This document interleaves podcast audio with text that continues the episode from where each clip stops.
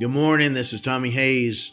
So glad you've joined with me for Morning by Morning, January 12th, 2021. Honor the one who sits in the heavens. Good morning, Lord Jesus. You rule and reign from your throne in the heavens, and I welcome you to rule and reign from your throne in my heart, Father, Son, and Holy Spirit of God. This morning, the scripture came to mind from Psalm 2. Why do the nations rage and the people plot a vain thing? The kings of the earth set themselves, and the rulers take counsel together against the Lord and against his anointed, saying, Let us break their bonds in pieces and cast away their cords from us. He who sits in the heavens shall laugh, the Lord shall hold them in derision. Then he shall speak to them in his wrath and distress them in his deep displeasure. Yet I have set my king on my holy hill of Zion.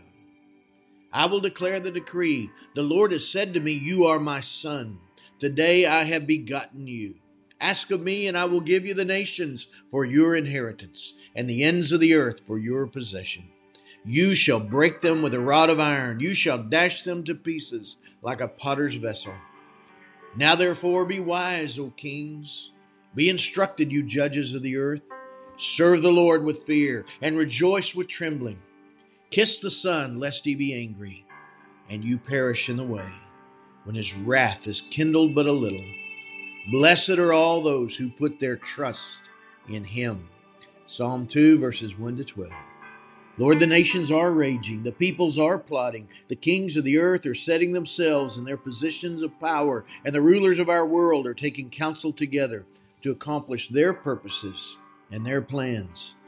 But you still sit in the heavens. You still rule and reign in your sovereignty.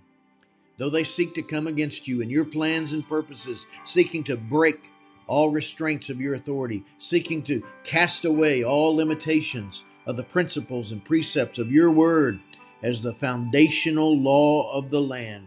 You're not worried. You're not afraid. You're still full of your peace and your joy. You can even laugh from the heavens, even in the midst of all that breaks your heart and kindles your wrath, because you already see how you will redeem it all, even use it all to fulfill your word and work out your will in the fullness of time. So, by the power of your grace, by the anointing of your Spirit, let us and our leaders be wise and be instructed. Let us serve the Lord in the spirit of the fear of the Lord, honoring you alone as our King of kings and Lord of lords, honoring you as the anointed one, the only begotten one, the Son of God, set upon your holy hill and set as King of all upon our hearts. Let us honor you let us draw near to you in both the fear of the Lord and deeper intimacy with the Lord to kiss the Son.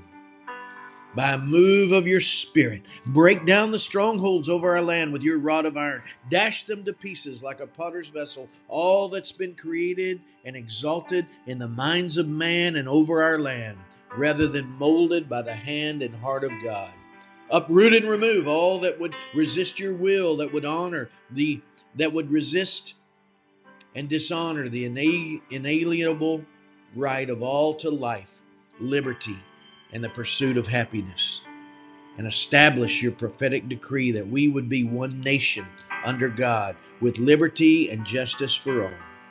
Declare your decree of your redemptive destiny over this land and over us all. Even now, let this nation still be part of your inheritance of the sheep nations rather than the goat nations, to fulfill our calling and destiny in your plans, to send your word and the gospel of your kingdom to the ends of the earth for your possession. For blessed are all those who put their trust in you. In Jesus' name I pray. Amen. Father God, Stir up and strengthen this one in the agreement of prayer with me right now, Lord. We draw near to you in the fear of the Lord. We draw near to you in deeper intimacy of the Lord to kiss the Son, to embrace your will as you send forth your decree in our land, in our heart. Bless them, encourage them, empower them to walk out their calling and destiny in you. In Jesus' name I pray. Amen. God bless you, my friend, and you have a great day.